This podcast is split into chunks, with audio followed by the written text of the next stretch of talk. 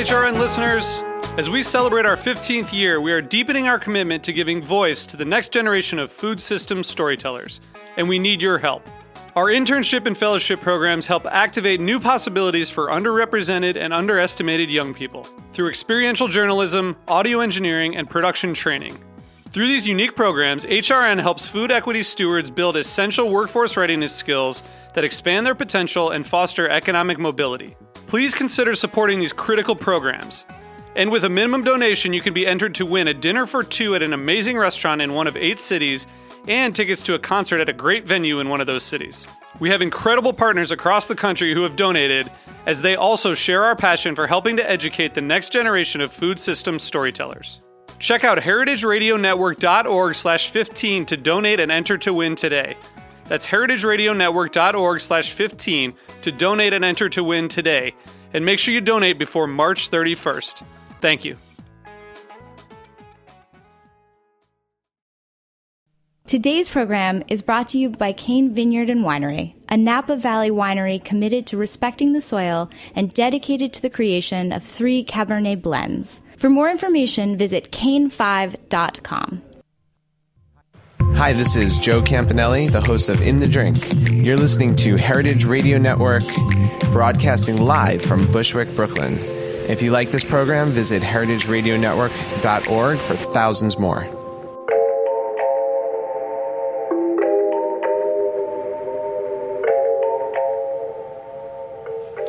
Good morning and welcome to Inside School Food on the Heritage Radio Network.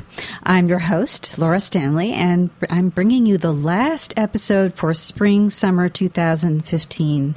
And I must admit, I'm a little sad about that. Uh, during the upcoming break, I'm going to miss coming to the studio here in Bushwick, Brooklyn, and talking shop with the most talented and constructive people working in school food across the United States. But I, I am delighted about today's season finale episode. Uh, we're going to be discussing how children develop taste preferences and aversions, where these originate and how, and how a child's food environment in the first years of life impacts how they'll respond to the food environment at school. Um, our guest is Dr. Julie Mennella of the Monell Chemical Senses Center in Philadelphia. Um, Monell, which was founded in 1968, is the world's only independent nonprofit scientific institute dedicated to interdisciplinary research on the senses of taste and smell and how these senses relate to human health. And, and, when I say interdisciplinary, I'm talking about a spectrum that ranges from molecular biology to behavioral science. Uh, Dr. Mennella is one of some 60 scientists stationed at Monell. Uh, her research program, as you're about to hear, focuses on the role of very early experience on palate development, how taste preferences shift as children enter adolescence, um, and much more. Um, Dr. Mennella holds a doctorate in biopsychology from the University of Chicago. And I think I'd better leave it to her to explain what that is. Um, welcome, Julie. It's such a pleasure to have you on today. Oh, it's a pleasure to be with you. So, first of all, what what is biopsychology? It's the study of the biological basis of behavior. Okay, and in your case, it's focusing on behavior with regard to food and taste. Yes. Okay. Or, or looking, basically, the behavior associated with um, what children like to eat, how they learn how to eat, mm-hmm. um, a whole host of things. Really trying to, because when you look at children, they basically eat what they like. Mm-hmm. So understanding that biology, I think, is important. Okay. So, h- how many years have you been studying what children do and don't like to eat? Pardon? H- how many years have you been studying what children uh, do and don't like to eat? Many. um, probably for the last 25, 30 years, yeah. my research has been focusing really on the mother and child mm-hmm. and looking at the sensory components of foods. What are the first ways in which we learn about foods. And I should say that it's not just most of my ideas came from research in other animals that mm-hmm. I was trained at, in at the University of Chicago, and then started asking these questions of the human mother and infant. Right. So that's what I wanted to ask you. Is so so you've done animal research, but I'm also interested in learning like what are some of the methods you learn to use about development of taste taste preferences in children. Well, one of the I, I mean that really is at the crux of the problem is how does one ask a nonverbal child do you like this or don't you like that? Mm-hmm. So it's establishing methods. Uh, it's as important to determine mother's perception of these behaviors, but we've tried to, and we have developed some infant led feeding paradigms where we could actually ask the baby how much of this do you drink. We can analyze their facial reactivity during mm-hmm. feeding and a whole host of other behaviors, and then do randomized controlled trials to look at how early experiences could modify how much a food an infant eats how right. much they like a food. Right, right. Uh, I'm a little bit familiar with your use of children as t- test subjects from um, the presentation you gave at the Healthy Kids, Healthy Flavors conference at the Culinary Institute of America this spring. That's that's where we met. And and and in that presentation, you share these amazing images and video of babies and toddlers tasting new foods and, and these these images were like incredibly illustrative. These visceral visceral expressions that range from delight to uncertainty to flat out revulsion. I mean how much of your time as a researcher is involved in you know looking at live subjects like this? Oh that that's what it all is. And then you know writing the manuscripts to get so that it's published and so that everyone knows about the findings. But right. it's uh that's what I do is basic research in infants and children. Right. So you spend a lot of time with babies eating baby. Mm-hmm. As do the you know, now it's a lot of time the members of my lab use. It's a team. It's not just me. Right. Right, right. Well, and, and the videos, um, which we can't see, of course, because this is radio, were not just really entertaining, but incredibly, um, what, educational. Um, so it was great that you could share those. Um, you know, ethical. And I, I would say mm-hmm. that I think when hopefully we'll talk about this when what and it's not just my research it's a century long legacy of basic experimental research in taste. Mm-hmm. and what one finds is that the baby is born you know being a sweet connoisseur. They prefer sweet they don't like bitter. And this preference for sweet and salt uh, remain heightened throughout all childhood. And even we have evidence that children are more sensitive to bitter. But i would say that many of us have witnessed this liking of sweet in particular during every child's first birthday when they get that first taste of cake. Mm-hmm. It's not just a preferred taste by children, but it also makes them feel good. It's a it's it blunts expressions of pain. It's an analgesic for babies. Yeah. And so one sees the pleasure uh, when that child first first gets uh, their birthday cake, I would say you see that pleasure too when the baby's drinking mother's milk. Right. So this preference for sweetness does serve and protect children in early life. Can can you explain how that works? Well, the the baby is born with a very elegant biology to attract it to that which it needs. And to think of what we need, one has to think of our not so distant past, but our evolutionary past in which the baby is born liking the predominant taste of what it needs to survive, which is mother's milk, and then ter- during periods of maximal growth attracts that to energy rich foods, which were most likely carbohydrates in the form of fruits. Mm-hmm. Uh, I think what the issue is is that we now, and then it, this the sensory system is also very elegant, and it ha- the baby is really avoids that which could be harmful which is bitter, mm-hmm. which many poison tasted bitter. So you see that this sensory system is really amped up during childhood. Attract the sweet, uh, which is energy. Attract the salt, which is minerals. Reject poison, which is bitter. But but the issue is today is that many children are living in environments in which there's a mismatch between this biology. Mm-hmm. Sweet and salt in the form of processed foods are abundant uh, and so those are the types of foods in which you see children over consuming. Right. What what you said to us was that this preference for sweetness um, remains really elevated during periods of growth, and, and, and you talked about that basically presenting a vulnerability yeah. to the current food environment.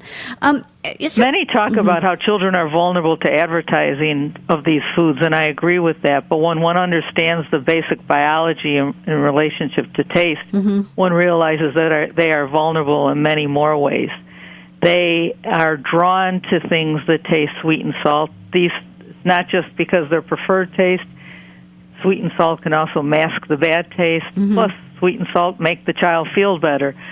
So it's uh, it's much more complicated area, but I I think when they are really vulnerable to processed foods. Right. I mean, you you said that um, before their second birthday, many children have um, the same kind of eating habits that plague adults, and you talked about like how much more on average babies were getting of recommended levels of sugar and sodium. Okay, how, why is that happening?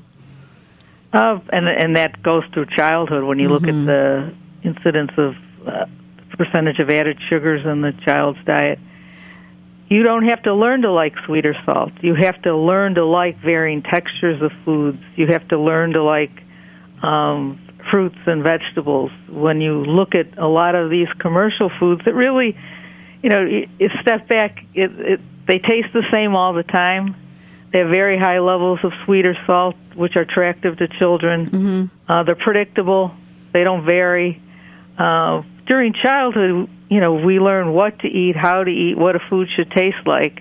Um, it, and many children aren't getting the experiences to learn to like these foods. So they're deprived because of the vulnerability. A recent study by the CDC infrequent fruit and vegetable intake during infancy is predicting infrequent fruit and vegetable intake at six years of age when these children are entering or are in schools. And so one sees that these early feeding habits, which we can't feed children by themselves. Mm-hmm. This is this is a ref- children are eating what adults are eating, mm-hmm. um, and so they need the experiences to learn to like these healthy foods uh, so that it gets them off to a good start. It's a lot easier to feed these fruits and vegetables if they at school if they've been eating these fruits and vegetables in the home from an early age. Right. I mean, what you you know you are today, and at the CIA also you were you know you're talking to mainly school food professionals who are really intent on helping their students learn to enjoy fruits and vegetables, whole grains, low sodium entrees. Um, your your message in your presentation at CIA was was kind of daunting. What you said was, you know, they're coming to you um, already kind of deprived and with a certain kind of what stubborn, locked in preferences that, that are going to be very hard for, you know, school food menu planners to overcome. And I, and I think that was really the message that res, was resonated by many of the chefs and also many of the school uh, nutrition uh, workers is that it's it can't be school alone. Mm-hmm. Uh, to be sure that uh, that feeding these healthy foods are important. Don't get me wrong; it's important, and it, we have seen uh, increases, especially in fruits. Vegetables are always going to be harder uh, as a consequence of the changes in the school nutrition program. But I think everyone agrees it can't it, it can't just be school it starts in the home. And I think that for as much as we're focusing on the school nutrition program, we have to focus on what are the barriers to this healthy eating for families, whether it's cost, whether it's availability, whether it's social support. But the likelihood of a child to eat these healthy foods uh, is maximized when these are the foods of the family and, and of their people. Right, right. So let, us talk about what happens at home um, or in daycare when we offer a baby or a toddler something they don't immediately go for. it. You know, say it's green squash as opposed to bananas, or you know, even more challenging, it's broccoli. I mean, chances are it's not going to go well the first time. Um, you know, you observe this. What what what happens? Some babies do a little better than others, um, and and why is that? Yeah. So there's uh, of all the taste qualities, bitter is the most diverse. So there's mm-hmm. going to probably be a wider range of acceptance for bitter tasting vegetables. And we have a biology that attracts us to sweet and salt, rejects bitter. But our biology is not de- our destiny. And mm-hmm. we can learn about foods, witness cultures around the world. Uh, and the first way we learn is through the diet of our moms mm-hmm. when she's pregnant and then during breastfeeding. Mm-hmm. Because just like other mammals, the flavors of the mother's diet uh, get into amniotic fluid and mother's milk the baby can detect these flavors and through experimental research, not just in humans, with a wide variety of animals, uh, young are more accepting of these foods if their mothers ate it and they experience the flavors.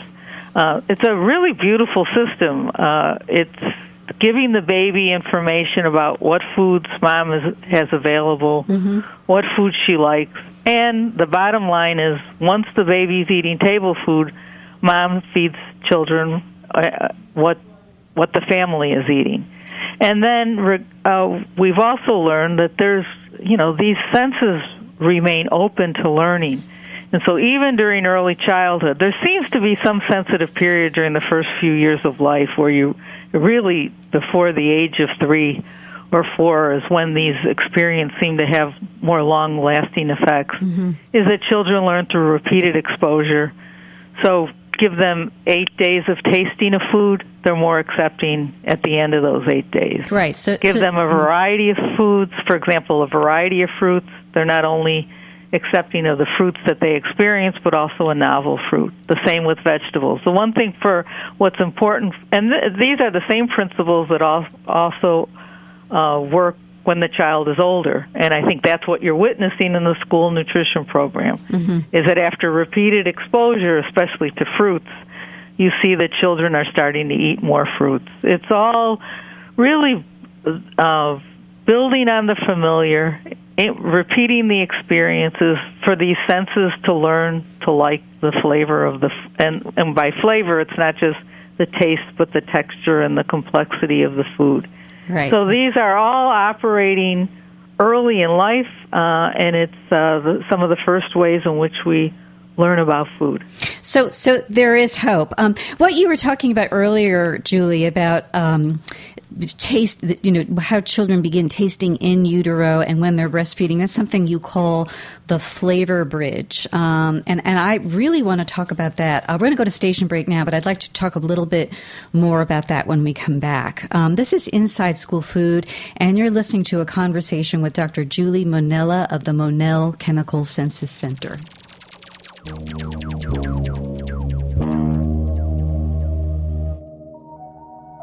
This is Chris Howell from Cain Vineyard and Winery, calling in from Spring Mountain above the Napa Valley. Thank you for listening to this show. In our industrial world of highly processed food and wine, we support the values of Heritage Radio Network. All of us at Cain encourage you to seek out individuality and beauty in everything you eat and drink. To learn more about us, go to cain5.com.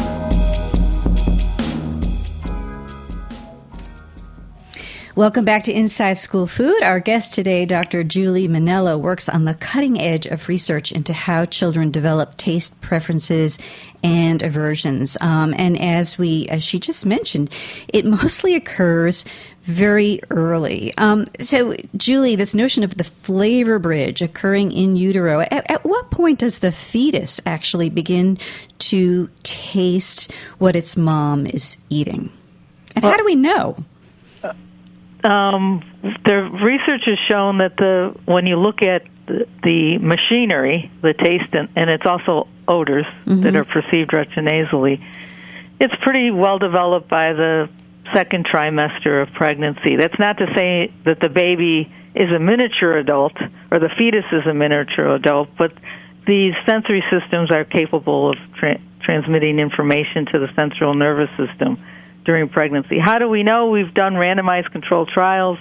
Uh, there's been a number of studies where you can manipulate the diet of the mother um, during. First of all, you, you first establish that amniotic fluid. Uh, these flavors get into amniotic fluid as a result of the maternal diet. Mm-hmm. That's been pretty well established, as well as the transfer of these dietary volatiles to her milk. It was a big research area of study in the 70s when uh, a lot focused on dairy cows. It's not just what the cow dr- ate or drank; it's also the air that uh, she breathed. Mm-hmm. But we've shown in humans that a wide variety of of the flavors of the mother's diet, whether it's garlic, whether it's vanilla, whether it's carrot, a lot of the spices get into amniotic fluid in mother's milk. And when you do randomized controlled trials, you'll see that if the baby had experienced that flavor in during pregnancy or during lactation, they were more accepting of that food. That is, they ate more, they made less negative faces of distaste while they were eating that food at weaning. Just fascinating. Um, but at the same time, there are, regardless of what mom eats, there are children who have a heightened sensitivity to bitterness. You call it, I'm probably mispronouncing it, a bitter allele. What can you tell us what that is?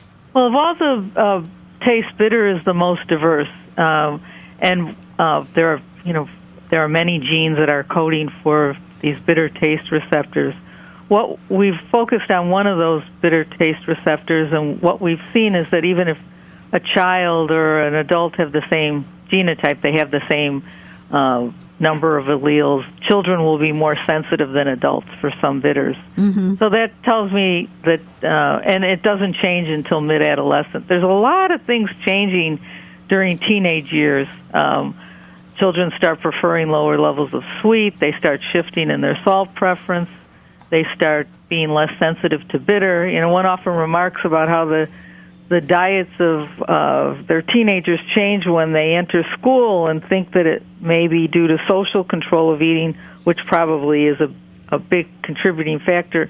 But it may also be that their sensory systems are changing too. Mm-hmm.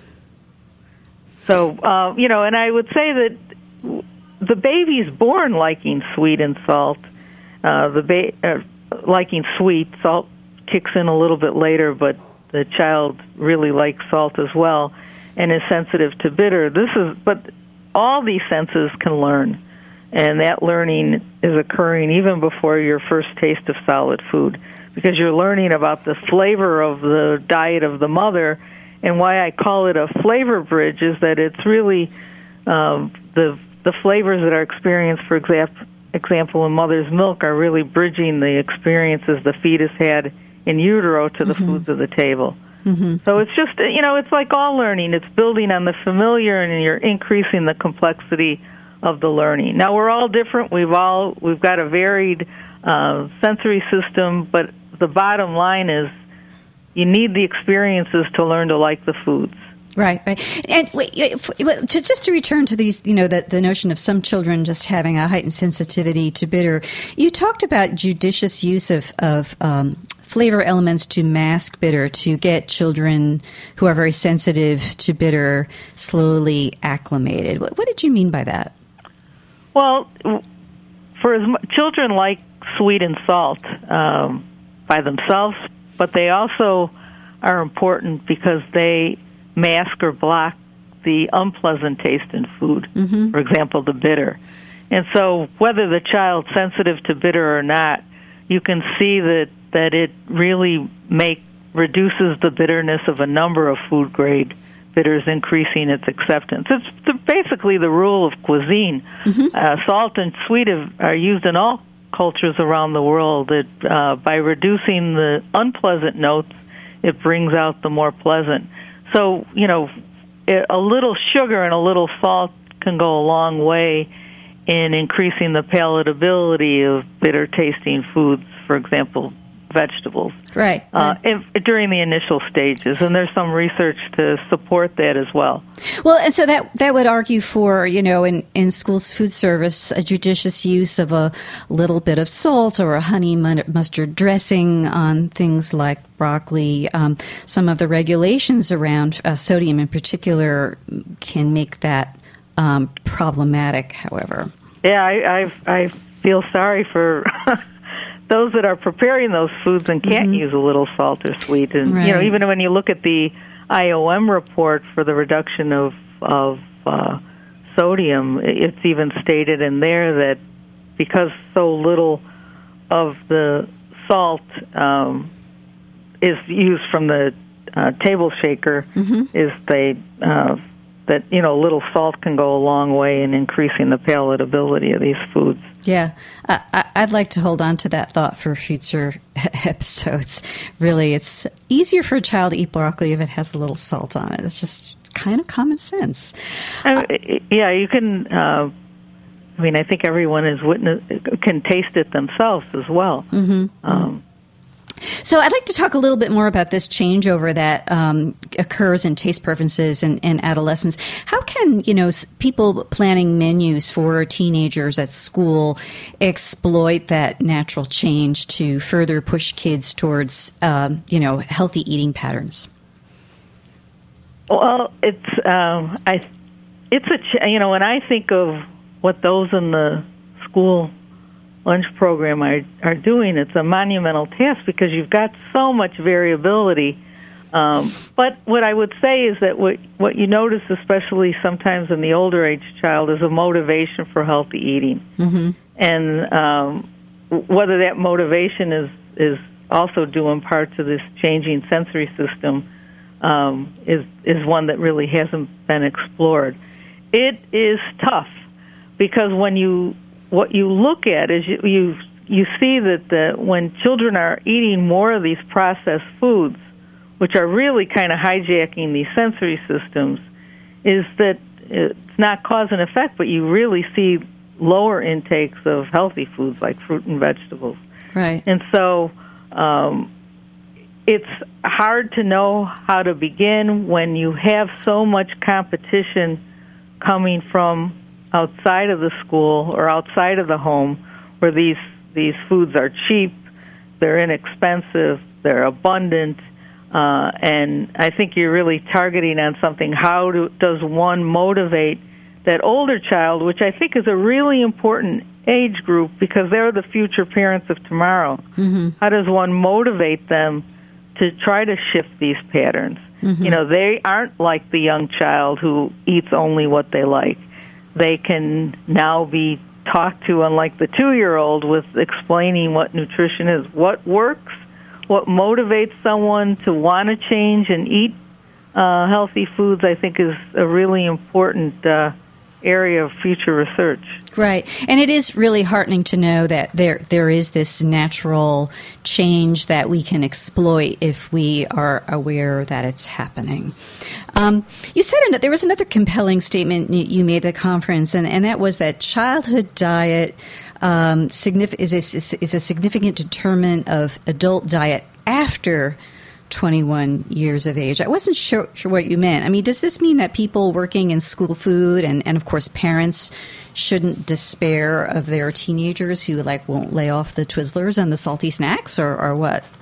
No, I, I, I, I what I was referring to was the um, body of research that shows what you eat early in life mm-hmm. uh, tracks into later life. And so even from an early age, whether you're talking about the CDC findings, or you're talking about uh, of you know whether children are eating the food or not eating the food, you see that it's tracking um, later in life. So, what some of the things that we see is dietary patterns that are beginning to be identified in childhood really determine the quality of the diet. Uh, the most apparent changes during early childhood. New foods are more likely to accept it before the age of three compared mm-hmm. to later. Mm-hmm. Um, these dietary, you know, the the best predictor of uh, how much healthy foods, in this term, the studies were like fruits and vegetables, young children are eating is whether they liked how the food tastes,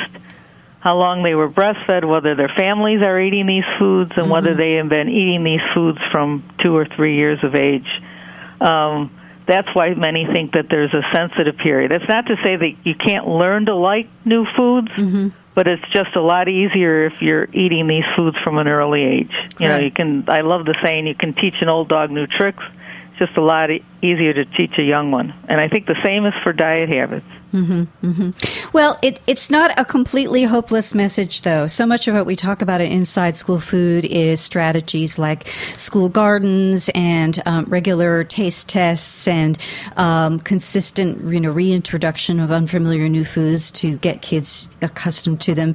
And you know, our our guests who appear on the show say it it does work. Um, I guess what you're saying is just a lot harder um, if children haven't started in, in early life, but. Um, but you can, I mean, you can. They learn the same ways. They learn through this repeated exposure. Mm-hmm. And even research that has been done on older age children, like five to seven, you can see that they're, um, they, they can learn through repeated exposure. What's really interesting is that they are quicker to try a new food and they'll have a greater liking the food when when it's modeled by an important other, such as a parent. Mm-hmm. Uh, you can. That's why I think, and I and. I think I'm not alone, and you can see that we can't just focus on the school environment itself. We also have to have a much much more broader broader context and look at the home. You know, uh, the more fruits and vegetables in the home, the more these foods the child's eating in school. And so, you know, you you're looking at modeling, you're looking at context, and you're looking at the consistency of the message. But to be sure, even older age children are learning through this repeated exposure. Sure. And, sure. and and I would say the other thing is, you know, their social modeling is important. And what's also important is that the food is fed in a very positive context. You yes. can't force feed.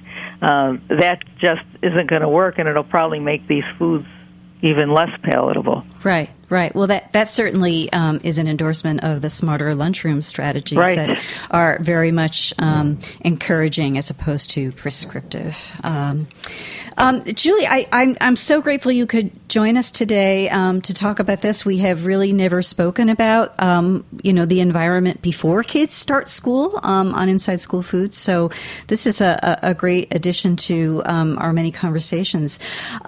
you have been uh, listening to Inside School Foods the season finales for spring summer 2015 with Dr. Julie Mennella of the Monell Chemical Senses Center. Julie, again, thank you so much for joining us today. Oh, it's my pleasure. Um, I've posted a link to the Monell um, Center's website on today's show page on InsideSchoolFood.com. Take a look. It is guaranteed to fascinate. Uh, Inside School Food is a production of the Heritage Radio Network. If the show has served you well, here are a few things you can do. You can become a, remember, a member of this remarkable listener supported station, as I have. Just visit heritageradionetwork.org and click on donate.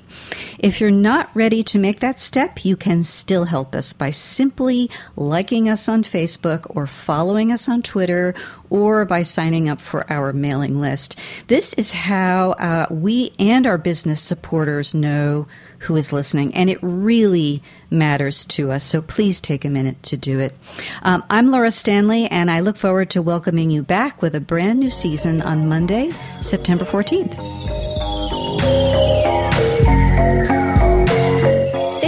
Listening to this program on heritageradionetwork.org. You can find all of our archived programs on our website or as podcasts in the iTunes Store by searching Heritage Radio Network. You can like us on Facebook and follow us on Twitter at heritage underscore radio. You can email us with questions anytime at info at heritageradionetwork.org. Heritage Radio Network is a 501c3 nonprofit. To donate and become a member, visit our website today. Thanks for listening.